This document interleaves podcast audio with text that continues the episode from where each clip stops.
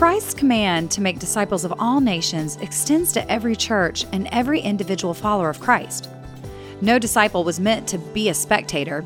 Disciples make disciples, and that starts with sharing the Word of God. In this message from the book of Acts, David Platt exhorts every member of the church to make the gospel known. For the glory of Christ and by the power of His Spirit, we proclaim the good news of Christ's life, death, and resurrection to the glory of God. This is the Radical with David Platt podcast. Here is David with a message titled, Disciple Making, Share the Word. If you have the word of this God, and I hope you do, let me invite you to open with me to Matthew chapter 4. We're going to get to Acts in just a minute, but I want us to start tonight in Matthew chapter 4. And while you're turning there, I just want to say how thankful I am to God, how grateful I am to God for you. My heart was full in northern India, and in a sense it's even more full now back together with you, just overflowing, just proud in Christ of the effect of your faith on the spread of the gospel in northern India. We've gone through a variety of changes around here over the last 4 or 5 years. And you have made a variety of different sacrifices. And for this reason, I wish each of you could have seen the faces of people who a year ago had never heard of Jesus. They hadn't even heard of Him. And now have trusted in Jesus for salvation. I wish each of you could have walked into rural villages and urban slums that a year ago had no churches. And now there are multiple churches meeting in different homes in these villages, slums. I wish you could hear a pastor talk, see him with tears in his eyes talking about how his village that he's pastored in for 20 years, they have water, clean water for the first time ever. I wish you could have seen women holding their children, healthy children, in areas where children have been dying. I don't know if you were able to follow on the blog. If you weren't, I think it's still up. I think you can still link there from our homepage just to see. I would encourage you maybe to spend some time with it tonight or tomorrow, just a few minutes, just kind of browse through there. I want you to see pictures, video, descriptions of the fruit of your faith on the spread of the gospel in northern India. Over 1,000 women and children who were living and thriving in areas where children were dying.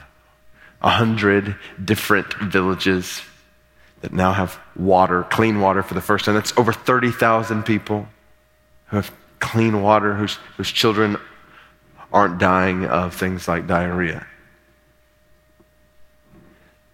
To see 2 million people who have access to the New Testament in audio form for the first time. 7 million people who have access to Bible stories in their language for the first time. Literally hundreds of villages in India that have been engaged with the gospel for the very first time. And thousands of our Indian brothers and sisters that have been trained to make disciples and multiply churches.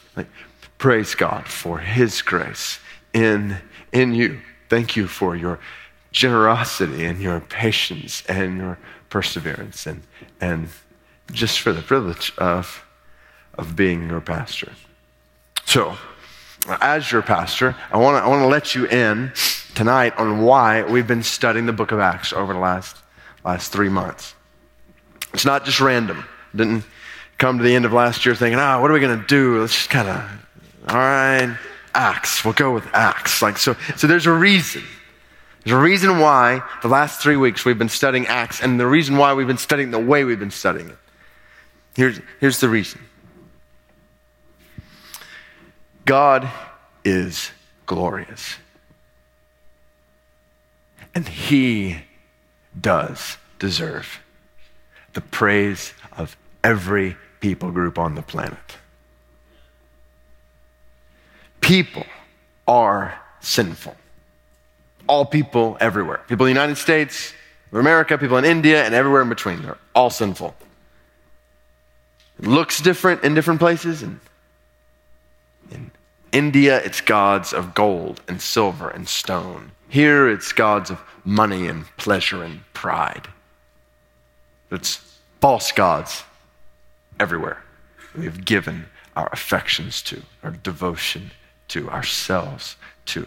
And the payment for sin is eternal death. Payment for sin before an infinitely holy God is infinitely eternal punishment in hell. But God, in his mercy, has made a way of salvation. He has sent his Son to pay the price for our sin, to stand in our place, so that anyone, anywhere who trusts in Christ can be reconciled to God forever and ever, delivered from the horrors of hell to the hope of heaven, based solely on what he has done by his mercy. That's good news. That's why it's called gospel, because it's good news for everyone, everywhere. So here's the deal. We who know this gospel, we have billions and trillions of years ahead of us to enjoy this great God.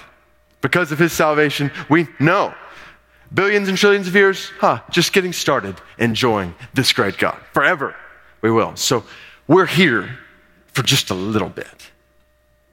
Just a tiny bit. Just a mere 70, 80 years. So it's not that long. Just a little bit. Compared to billions and trillions of years, small bit.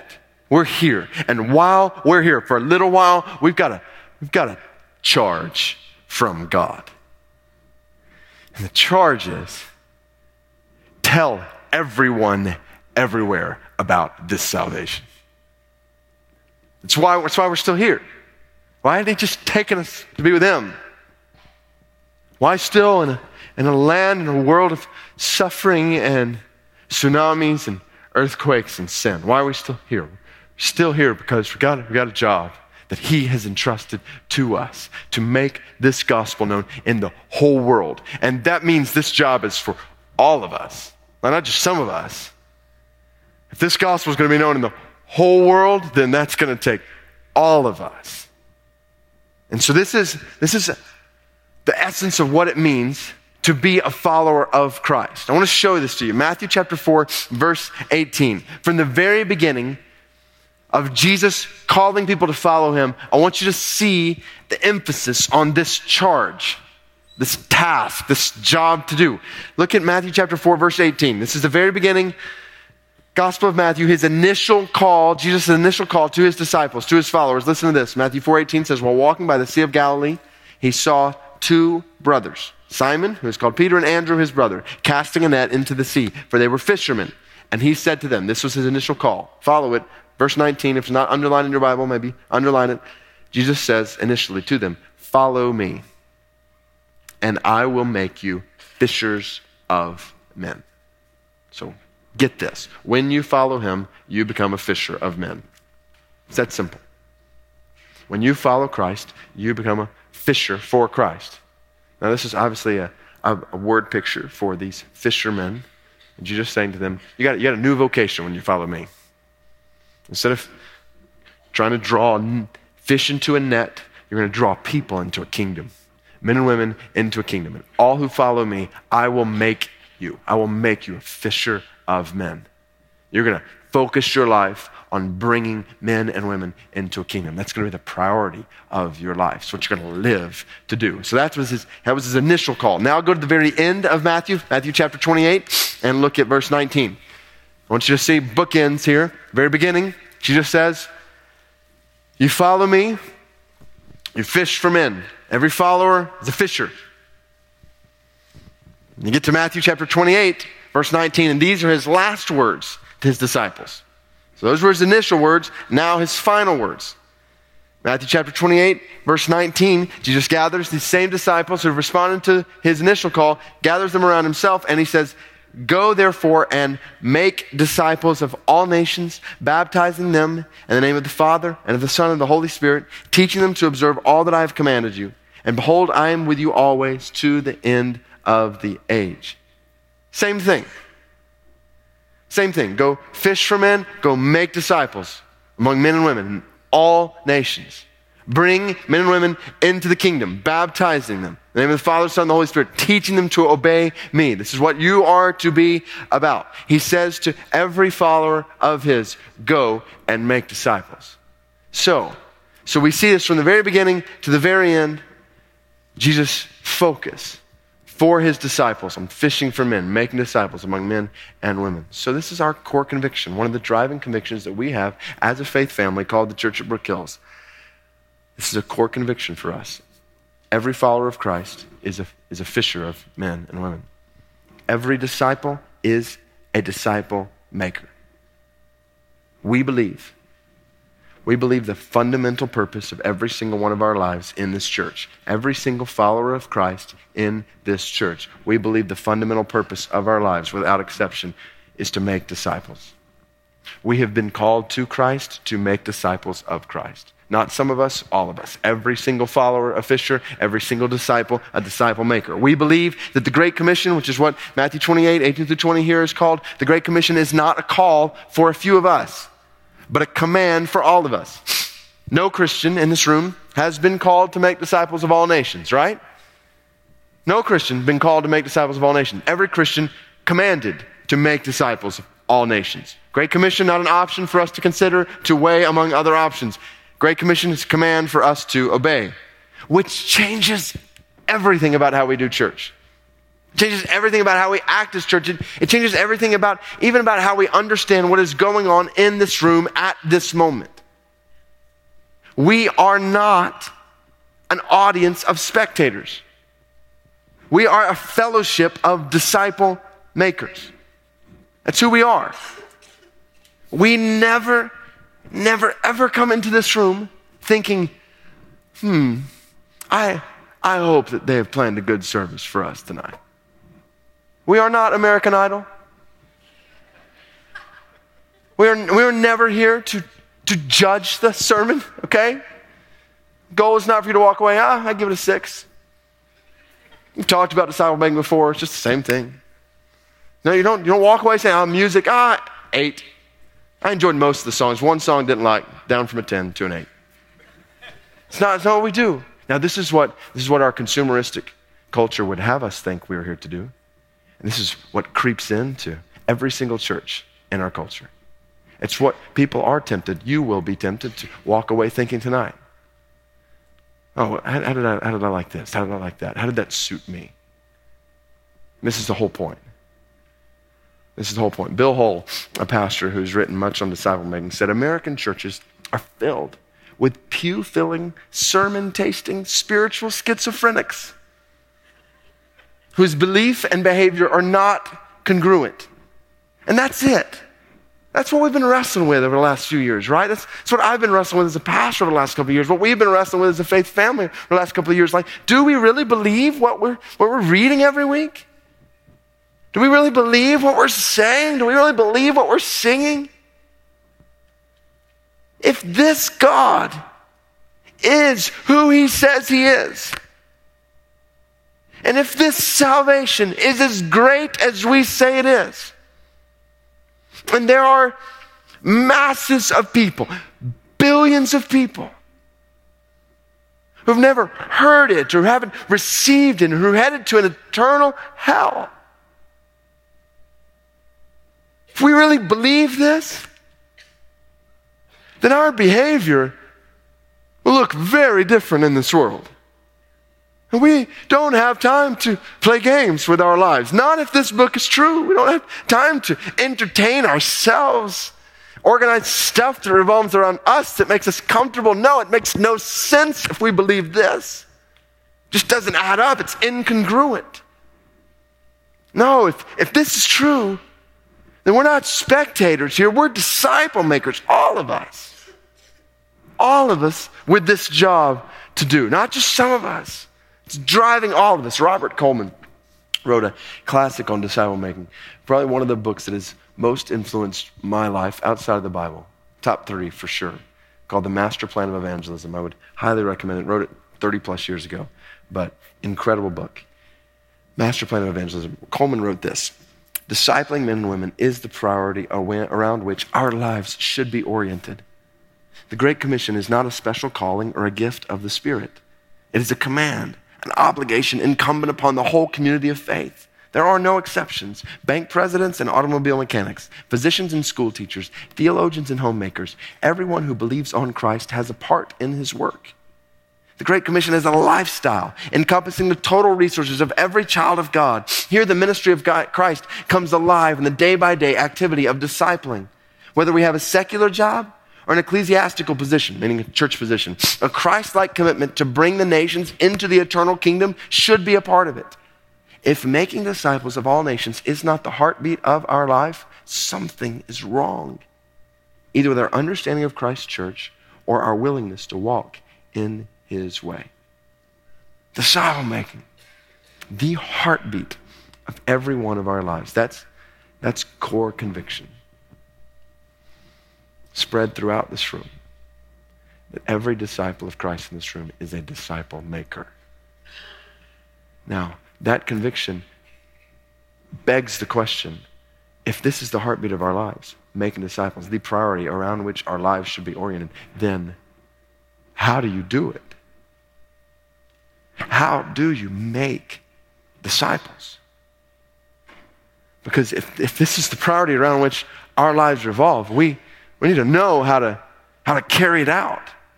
And this is where, about 4 years ago, in the first year after I had gotten here, I came to a point where I realized we're talking about disciple making all the time, but if you were to survey or poll the people sitting in seats on a Sunday, whether here or in another church, and you were to ask the question, what does it mean? How do you make disciples of all nations? How do you do that? What does that look like practically? I realized that you'd probably get all kinds of different answers. Probably a lot of ambiguity, likely many blank stares. If we were to poll tonight, okay, how do you make disciples? How do you make disciples? How do you make disciples? Be all over the map probably. And that's not good. If we're going to be good at anything, as followers of Christ, we need to be good at this thing. This command that he has left us here to carry out. We need to know how to do that. And so 4 years ago, we set aside just a simple 6 weeks. We went through a series called Follow Me, where we spent time in Matthew 4 and Matthew 28 and John 17 in the middle. And we looked at what did Jesus do with his disciples that would help inform us when it comes to this command to make disciples. And we just walked through what does disciple making look like. It was key, foundational really.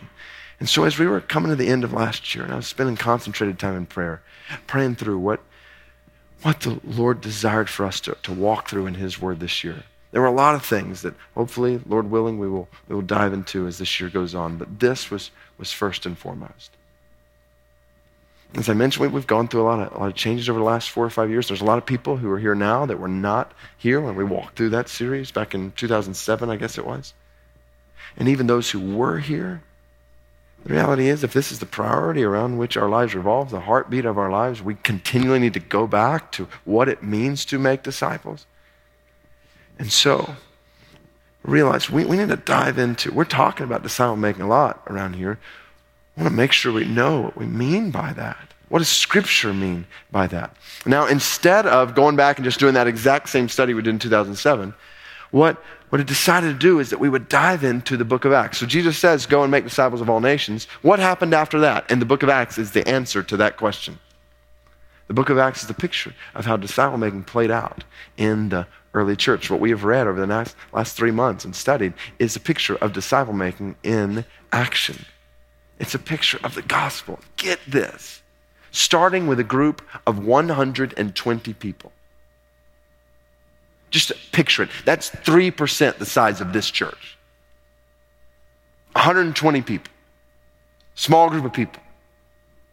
And by the end of Acts chapter 28, the gospel has multiplied, and the church is, some estimate, 400 times the size of when it started. That's good. Like, if you experience 400-fold growth, it's been a good day. The church multiplying, the gospel going to the uttermost parts of the earth. How? How does that happen? How does the gospel go forward like that? We want to be a part of the gospel going forward like that, right? We want the kingdom to 400-fold growth. That'd be good. That'd be a good starting place. We want to see that. How does that happen? And some would say, well, it's leaders. It's people like Peter and Paul. And no question, the book of Acts focuses on key leaders like Peter and Paul. But what I want you to see is that this spread of the gospel and this multiplication and growth of the church was not ultimately about a couple of leaders, but it was about an entire people realizing that all of them were disciple makers.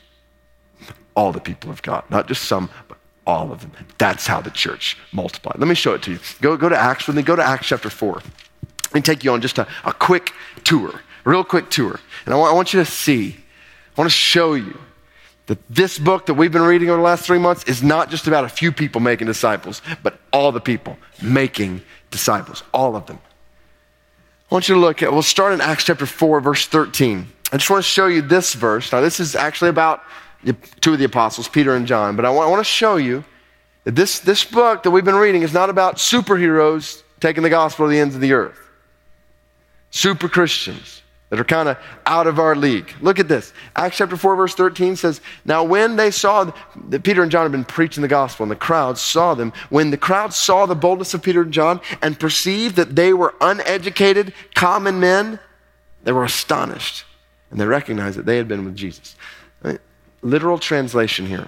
When it says they were uneducated, common men, that literally says, in the original language of the New Testament, that says they realized that they were illiterate ignoramuses. That's great. I just love that Luke wrote that about Peter and John. This is how they were, you guys were perceived as illiterate ignoramuses. So be encouraged. We're at least that much, right? In this room, I think we're at least there. I can encourage you and say, you're at least an illiterate ignoramus.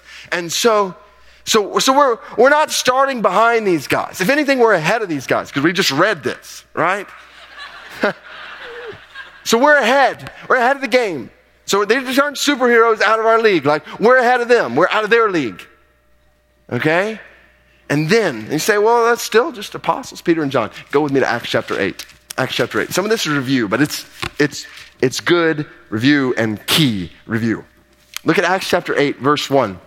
Remember, this is right after Stephen was stoned, and Saul was standing there, approving of his execution. Acts chapter 8, verse 1 says, and then listen to this, follow this. There arose on that day a great persecution against the church in Jerusalem. And follow this. They were all scattered throughout the regions of Judea and Samaria, except the apostles. They were all scattered throughout the regions of Judea and Samaria, except the apostles. Then it says, devout men buried Stephen, Saul ravaging the church. And verse 4 says, those who were scattered went about preaching the word. Did you catch that? Were the apostles the one who were advancing the gospel into Judea and Samaria? No. They were staying in Jerusalem. The people were going to Judea and Samaria with the gospel were everyone but the apostles. Just normal people, not apostles, followers of Christ. And all of them preaching the word, scattered, preaching the word. The word that literally says they were evangelizing. They were telling people the good news. And look at what they did. Keep going to Acts chapter 11, verse 19. These people, it's unnamed people that were scattered, not apostles, just normal followers of Christ. Listen to Acts chapter 11, verse 19. Those who were scattered because of the persecution that arose over Stephen, they traveled as far as Phoenicia and Cyprus and Antioch, speaking the word to no one except Jews. But there were some of them, men of Cyprus and Cyrene, this is verse 20, who on coming to Antioch spoke to the Hellenists, the Greeks also, preaching the Lord Jesus. And the hand of the Lord was with them, and a great number who believed turned to the Lord. gospel's advancing. People are coming to Christ, not because of the apostles, but because the people are scattering and they're preaching. All of them, they're all preaching. This is the founding of the church at Antioch. Who founded the church at Antioch? Peter, Paul, James? No, just people. Just followers of Christ. All preaching the word, sharing the gospel wherever they went. And the church at Antioch was founded, the mission base for ministry to the nations, founded by a bunch of unnamed Christians. Just average, ordinary Christians. I'll let me show you one more place, Acts chapter 19. You remember this? Acts chapter 19, verse 10, when Paul was in Ephesus. And Paul stayed in Ephesus for a couple of years, preaching. He's staying in Ephesus. He's not traveling around. He's staying in Ephesus in the hall of Tyrannus. He's preaching. But listen to verse 10. It says, this continued for 2 years, Paul preaching, so that all the residents of Asia heard the word of the Lord, both Jews and Greeks. All the residents of Asia heard the word of the Lord. Did Paul go into all of Asia? No. Paul stayed in Ephesus the whole time, preaching the word there. And what happened is people heard the word and then they went out into all of Asia. The reason everybody in Asia heard the word of the Lord was not because of Paul, but because of the people. They were all going out. That's how everybody in Asia, what a statement. Everybody in Asia heard the word of the Lord, heard the gospel, because the people were going everywhere in Asia. This is not just the book of Acts. You look in Christian history, you see times when the gospel has advanced, the mission of the church has spread like wildfire. You look at, I was reading this last week when I was in India, I was reading again about the Moravians, 18th century Moravians, small band of believers. Their whole motto, every Christian is a missionary. Every Christian's a missionary. That's what they believed. The core of who they were. They believed. That was their core conviction.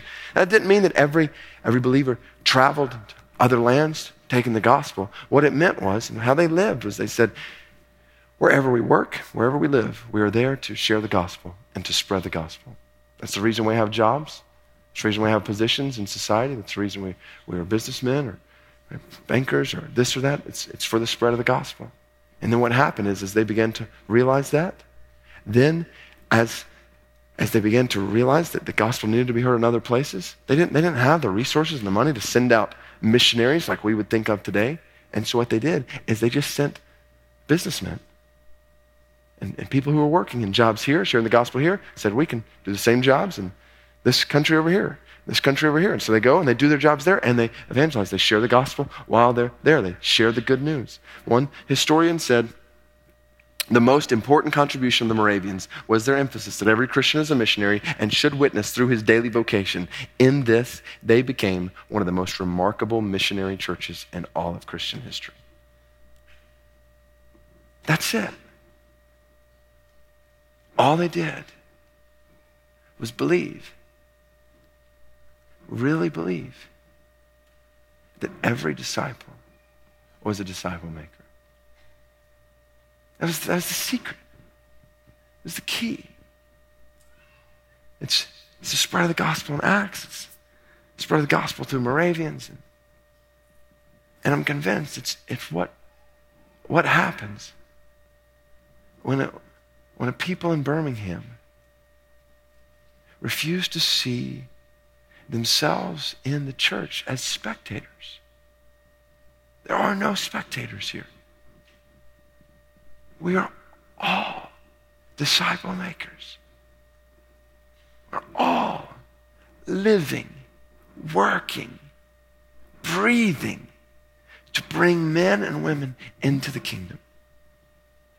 That's the whole purpose for why we're on the planet. And when we realize this, there's no lid, no ceiling on how we can be a part of the spread of the gospel to the ends of the earth. When that's our core conviction. So, hence the reason why I want us to go through Acts. I want us to see this in Acts. And now, so we got 4 weeks leading up to Easter. We got 4 weeks counting this Sunday, 4 more weeks, and then we got Easter.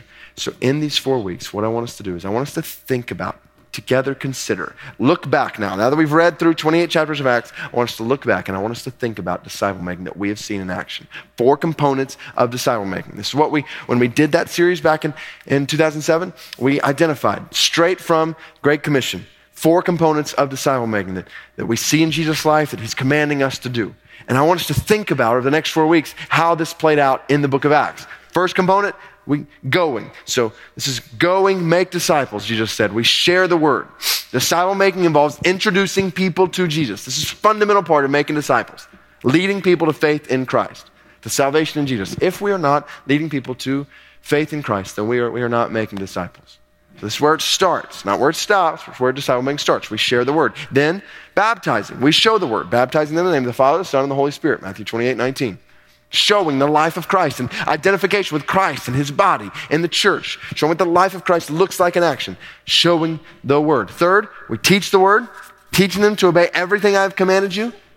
Disciple making clearly involves teaching people to obey Christ, to follow after him, which here now I want you to see it come full circle. You lead people to Christ, see them identify with Christ and his church, and then teach them to obey Christ. What does Christ command us to do? Make disciples. So teach them to make disciples. And so make disciples who make disciples who make disciples who make disciples who make disciples until everybody on the planet knows that this God is glorious. You do this in all nations. We serve the world. We don't stop until every people group on the planet has been reached with the gospel. So that's it. Straight from Matthew chapter 28. Going, baptizing, teaching in all nations. Sharing the word, showing the word, teaching the word, serving the world. This is what we all do. We all share the word, and we all show the word, and we all teach the word, and we all serve the world.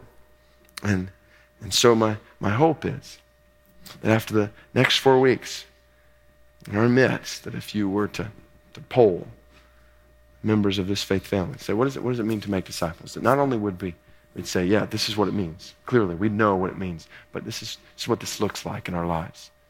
So we're applying this in our lives. When that's happening, then by the grace of God and the Spirit of God in us, there's no stopping the spread of the gospel through the church. So what we're going to do is a little different than what we normally do. Instead of taking one passage of Scripture each week over these next 4 weeks, we're going to look at the whole book and we're going to say, how are they sharing the word here?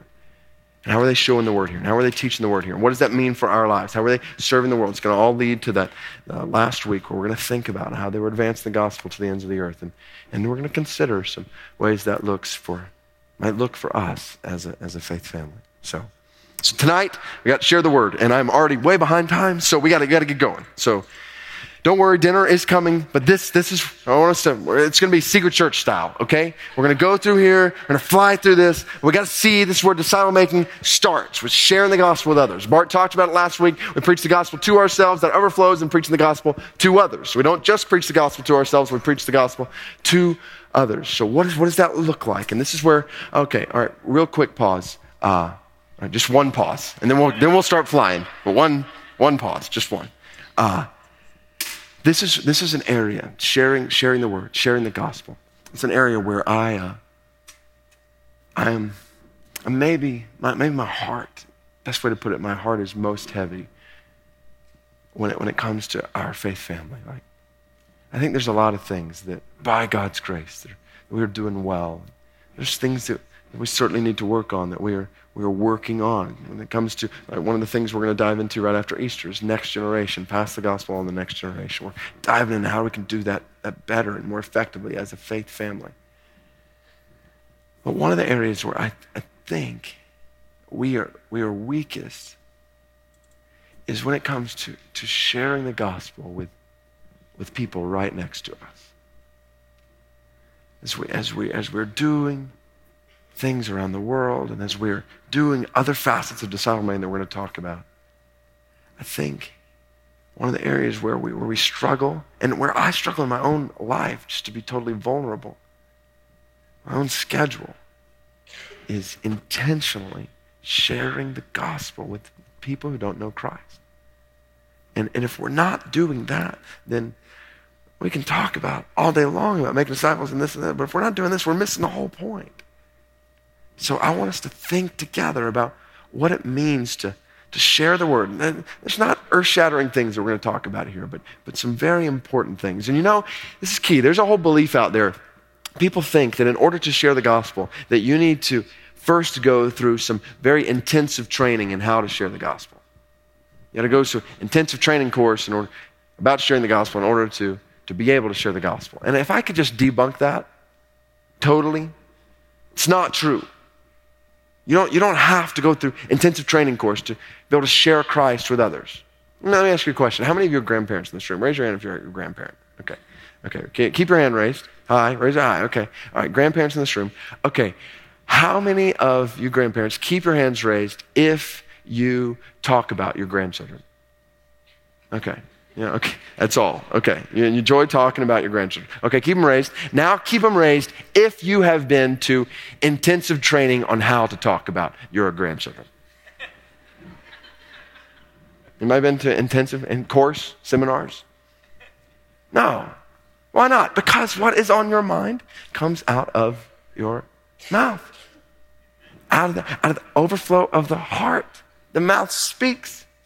And grandparents, grandchildren on their heart, on their mind. It's just constantly coming out.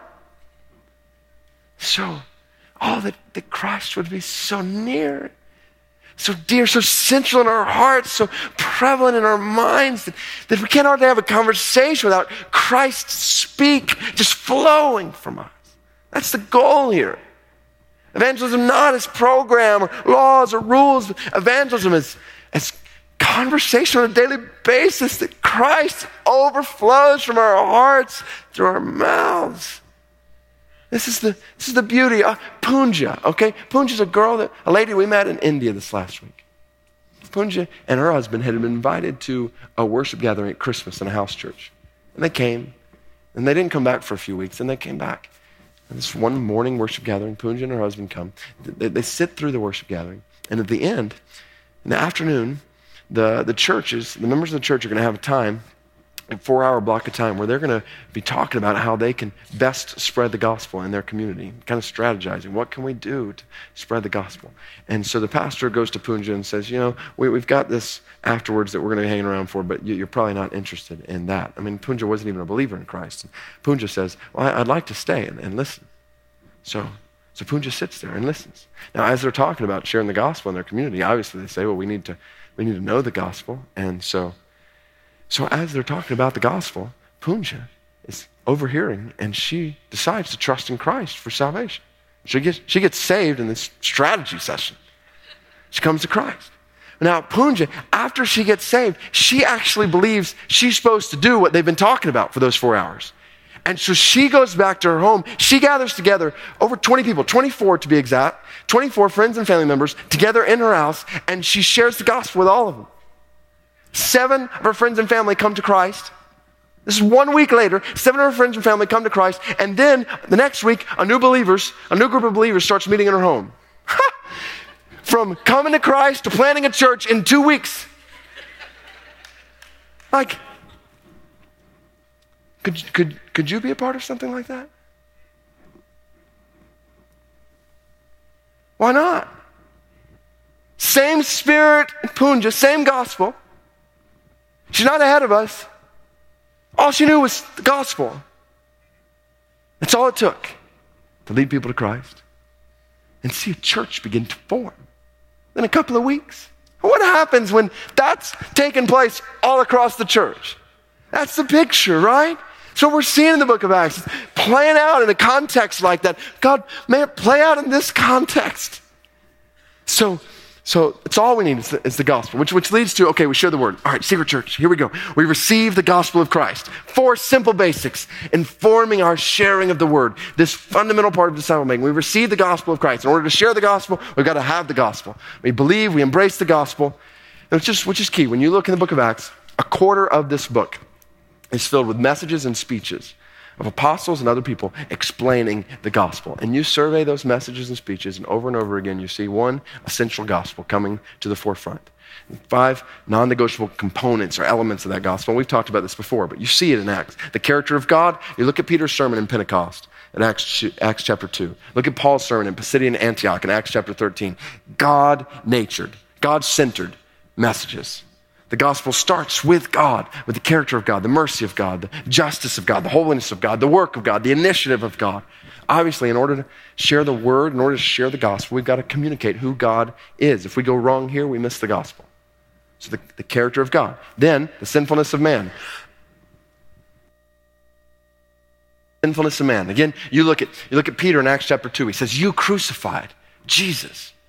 You killed the Son of God. Acts chapter 7, Stephen looks at the people and said, you're stiff-necked people. You look at Paul in Acts chapter 17, he says, you're idolatrous people worshiping all these different gods, addressing the sinfulness of man, which is obviously key. How will anyone listen to you explain how they can be saved until they know they need to be saved? Francis Schaeffer was once asked, what would you do if you met a man on a train and you had 1 hour to talk with him about the gospel? This is what Schaeffer replied, 1 hour. Schaeffer said, I would spend 45 to 50 minutes on the negative to really show him his dilemma, that he is morally dead. Then I'd take 10 to 15 minutes to preach the good news. I believe that much of our evangelistic work today is not clear simply because we are too anxious to get to the answer without having a man first realize the real cause of his sickness, which is true moral guilt, not just psychological guilt feelings in the presence of God. And we see this in the sinfulness of man. Then, of course, the sufficiency of Christ. The crux of the gospel that's being preached in Acts is Acts chapter 2, verse 36, when Peter says, God has made this Jesus whom you crucified, both Lord and Christ. Acts chapter 4, verse 12, there is no salvation is found in no one else. There's no other name under heaven given to men by which we must be saved. It's the name of Christ. He is the crucified Messiah. When Acts says that he is the Christ, it's a reference to the fact that he's the promised Messiah who would come, the one who died, was crucified for the sins of men. Not just crucified, he's the resurrected Savior. You get to 1 Corinthians chapter 15 and Paul recounts the gospel. He says, this is the gospel I received. Christ died for sins, he was buried, and he was raised on the third day. Acts chapter 3 verse 15 says, Jesus is the author of life whom God raised from the dead. The gospel we preach, we share that Jesus died on the cross for sins, he's risen from the grave, and he is the reigning Lord. He is Lord, period. All throughout Acts, Jesus is referenced as the sovereign Lord who reigns on high. He is the judge of all men. Acts chapter 10, verse 42. Acts chapter 17, verse 24 says he's Lord over all heaven and earth. This is the Jesus we preach. When we share the gospel, we share about the character of God, sinfulness of man, who Christ is, what Christ has done, and then the necessity of faith. It begs the question, what they ask in Pentecost, what shall we do, Peter? Peter tells them, you've crucified the Son of God. They say, what shall we do? And Peter responds. He doesn't say invite Christ into your life or accept Jesus into your heart. He does not say bow your heads, close your eyes, and lift your hands. He says repent.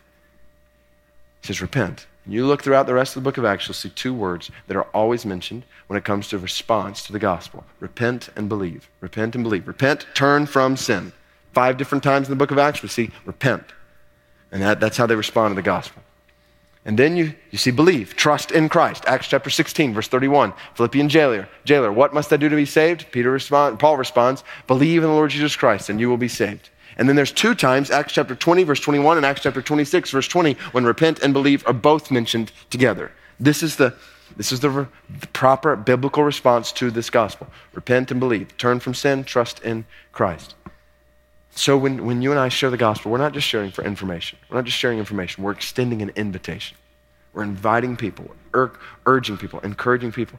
Will you turn from sin? Will you trust in Christ as Savior and Lord? And everyone's eternity is dependent on how they respond, which leads to the last urgency of eternity. Preachers in the book of Acts calling people to be saved from destruction, from a wicked and rebellious generation. Brothers and sisters, we share the gospel because people's eternity is dependent on hearing it and responding to it. There's nothing more important that we could do. Nothing. So pause. You just look at that gospel, this message that's being proclaimed in the first century. You think about it. Disciples going around the first century saying, this convicted criminal that was crucified on a cross, he is the eternal God and Savior and Judge of your life. One scholar said, how could learned and sophisticated people show anything but disdain for that message? And it's true. Many people did respond in that way. and mark it down. You share this gospel, many people will respond to you in that way, with disdain for that message. To say, 2,000 years ago, there was a man, God in the flesh, who died on a cross for your sins. He rose from the grave. He ascended into heaven. And one day you will stand before him as judge. So repent of all your sin and turn and trust in him. Submit your life to him. Many people will scoff.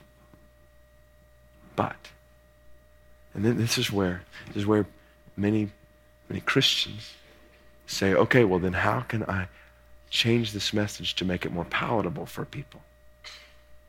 How can I adjust it so that more people will respond?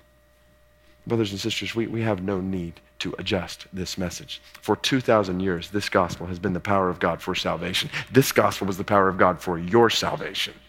Praise God, no one made it more palatable for you. You trusted in a real gospel, a real Savior, from real wrath and real salvation.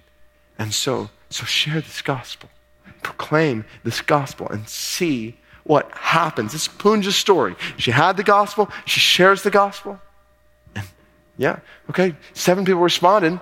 17 didn't. But trust in Christ, which leads to, second part, we possess the Spirit of Christ. And this is what the book of Acts is all about, right? Some have called this the Acts of the Holy Spirit. Holy Spirit mentioned 50 times in this book. 50 times, more than any other book in the Bible. What's happening here is people are full of the Spirit. They're being filled with the Spirit. They're being empowered by the Spirit. They're being gifted by the Spirit. Spirit's equipping them for ministry. The Spirit is advancing the gospel. Now, that doesn't mean we just sit back, passive, and do nothing. Follow this. This is where it gets really good. Our responsibility in evangelism, we speak with our mouths. Right? All throughout this book, people are speaking to crowds, to individuals. The gospel doesn't advance without somebody saying something. In order to share the word, we got to speak the word. Disciple making at the core, at the start, is a spoken activity. We speak the gospel with our mouths, and the beauty is God's sovereignty in evangelism, he opens their hearts. You speak this gospel, and there's supernatural power. There's nothing in the book of Acts that is natural. Everything here is supernatural. You speak this gospel. It's Acts chapter 16, verse 14, Paul is speaking by riverside, and as he speaks the gospel, the Lord opened Lydia's heart to respond. It's Acts chapter 13, verse 48. All who were appointed for eternal life believed. It's Acts chapter 2, verse 47. The Lord added to their number. He added God's sovereignty over the whole picture. Doesn't mean we're sitting back doing nothing. No, we're speaking. But as we're speaking, the Spirit is working. Okay, another pastor, Rajesh, disheartened pastor in northern India. Disheartened pastor, ready to hang it up, give up, ready to quit. And he goes to this training for pastors that we've helped make possible. And in this training, they're talking about making disciples and multiplying churches. And the challenge at this training is for each one of these pastors to find a village where there is no church. And kind of in the vein of Luke chapter 10, go in looking for a man of peace, a person of peace. And so the challenge is for them to go into a village and the first person they see to say, I come in the name of Jesus Christ and I want to pray for the homes in this community, in this village. I want to pray to the one true God on behalf of these homes. That's what they challenge Rajesh and other pastors to do. And Rajesh doesn't buy it. He says, it's not going to work. Just don't go into a village and do that. But he said, at the end of his rope, ready to quit, why not try? And so he goes into a village with no church. He walks in. First person that comes up to him, he says, pulls out this line. He says, I am here in the name of Jesus. And before he get any further, the guy stops him and says, Jesus, I've been thinking about him. And Rajesh says, you have? And he says, yes, will you come to my home? So Rajesh says, yes. And so Rajesh comes to the guy's home and shares the gospel with him. The man responds, trusts in Christ for salvation, calls his friends and family, says, you need to hear about this. And church is birthed in this man's home. Booyah! Like all you did was share the name of Jesus and the Spirit of God opened hearts there and church was started. What did Rajesh do? He just said, Jesus. The gospel. and the Spirit does the work. Could it be the same Spirit who was working in that village in advance of Rajesh is the same Spirit who's working in the lives of people that you work with and you live around? We don't have to start something here. Spirit of God is working all over Birmingham. We just go speak the gospel. Just talk about Jesus and see what happens. Why can't the same thing happen? Acts, India, Birmingham. We possess the Spirit of Christ. We reflect the character of Christ. All right, gotta move on. Reflect the character of Christ. As I was walking through Acts, I'll make this quick. But as I was, you laugh. You're like, no, you won't. Yes, I will. I will. Well, okay. I'm looking through Acts, and I'm saying, how are they sharing the word? I couldn't help but stop. In Acts chapter 5, when Ananias and Sapphira are struck dead, struck down by God for their deception. And verse 11 in Acts chapter 5 says the whole church was afraid. And 2 verses later, it says people outside the church were afraid. But then listen, Acts chapter 5, verse 14 says, more than ever, believers were added to the Lord. More than ever, believers were added to the Lord. Multitudes of both men and women. And I think we're seeing here, a direct relationship between the purity of the church and the growth of the church. The sanctity of the people and the spread of the gospel. And I'm reminded of this anytime I go overseas, especially into Eastern contexts. I was reminded of it this last time. There are many people in Eastern contexts who view Christianity as a Western religion, a religion of Westerners. And they associate the West with loose living, immorality. And as a result, there are many people who view Christianity through that lens, especially in some at least outwardly conservative, moral places like many Hindu places, Muslim places that see looseness in the West and say, we don't want a part of it. That's Christianity. I just can't help but think about Romans chapter 2 when Paul says, God's name is blasphemed among the Gentiles because of the Jews. And the name of Christ is being blasphemed among many nations because of professing Christians. And this is not just outside of us. Brothers and sisters, this is inside of us.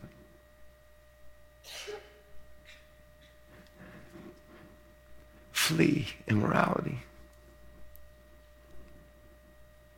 and pursue holiness, purity in your life,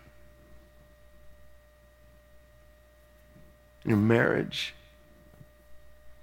in your home, in your private life, your public life.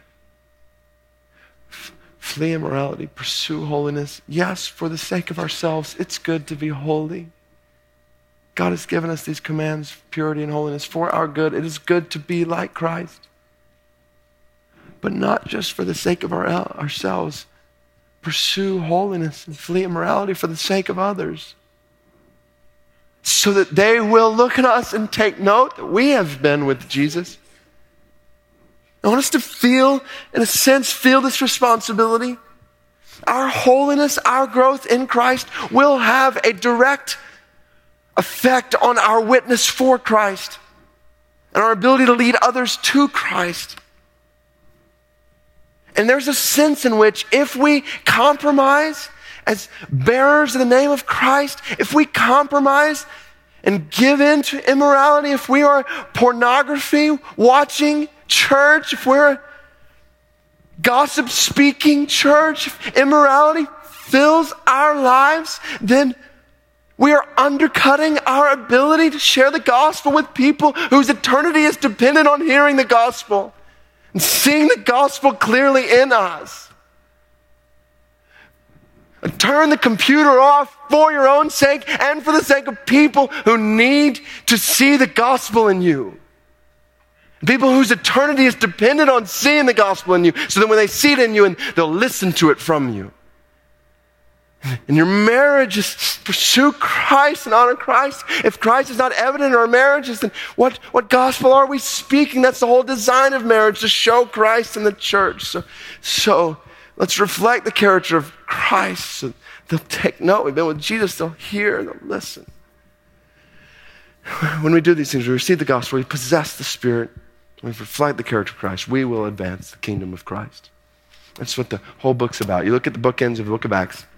Acts chapter 1, verse 3 starts with Jesus talking about things concerning the kingdom. And then Acts chapter 28 talks about Paul in the middle of Rome preaching the kingdom. And what the whole picture is about is a kingdom that is advancing. I want to be careful real quick, just to go back to reflecting the character of Christ.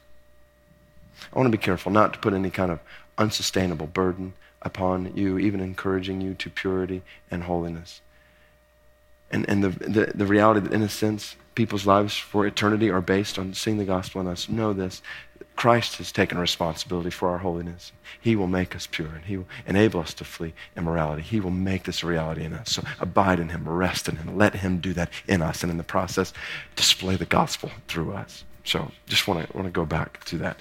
Advancing the kingdom of Christ. Evangelism is a spiritual ministry. We've talked about this. Sharing the word, directed by the Spirit, led by the Spirit, empowered by the Spirit. It's a spiritual ministry with physical results. I wish we had time to look at all this. We don't have time to read through it, but just hear this. Physical results. Here's what I mean by that. Acts chapter 1, verse 15, 120 people. 120 people in Acts chapter 1. By the end of Acts chapter 2, 3,000 people. 3,000 plus.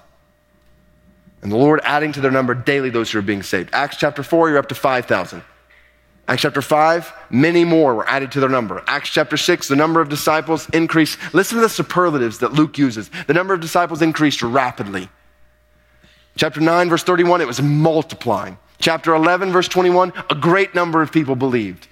Chapter 11, verse 24, a great number of people were brought to the Lord.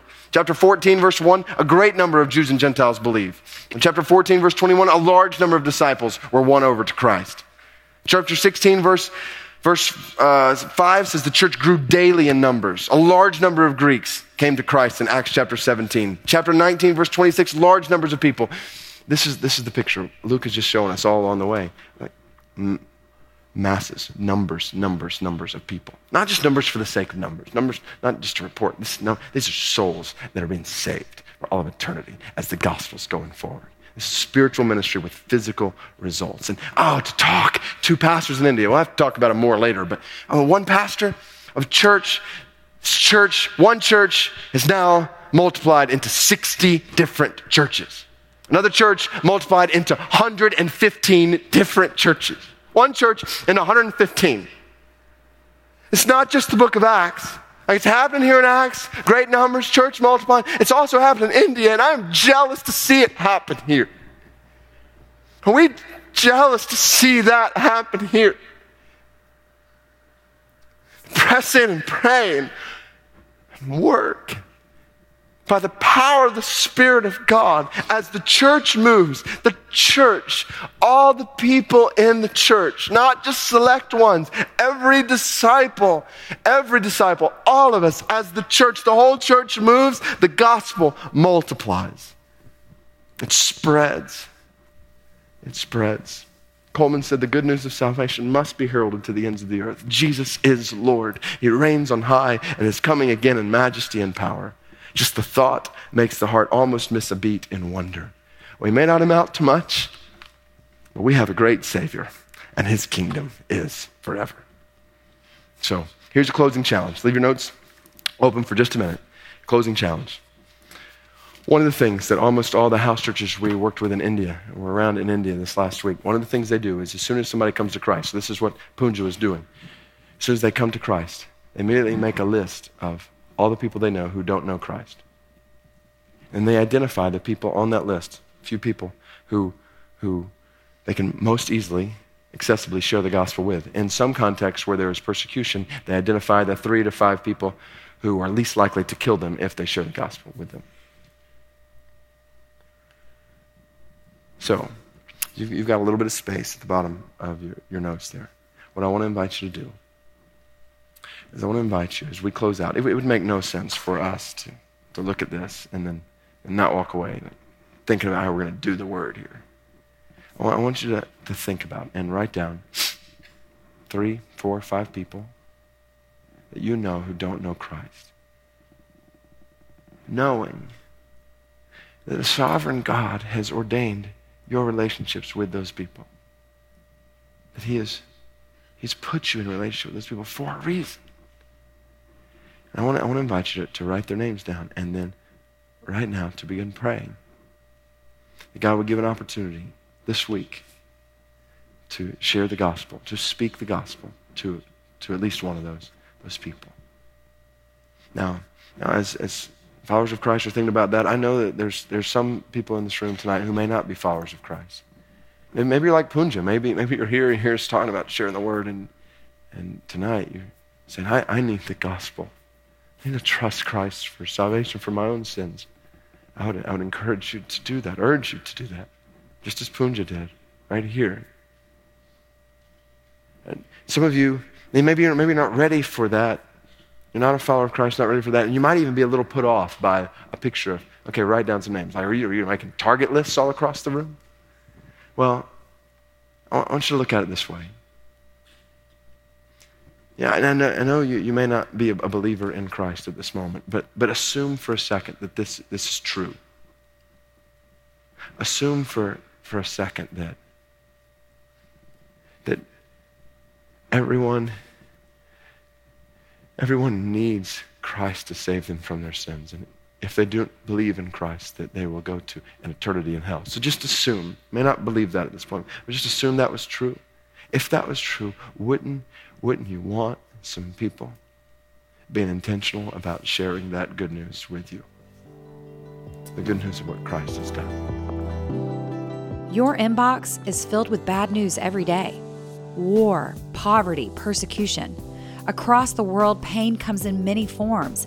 And in places like Afghanistan, Iran, Iraq, Syria, and North Korea, bad news isn't just on social media or TV. It's on the streets. It's breaking up homes. It's attacking churches. But God is at work. Urgent fuels the work of indigenous believers bringing the good news to people in desperate need. And the work has already begun. Good news is on the way, and you can be a part of it. Give today at urgentneeds.org. Well, that's it for today's episode. I'm your host, Stacey Martin. For additional articles, podcasts, events, and more, visit radical.net or follow us on Facebook and Instagram.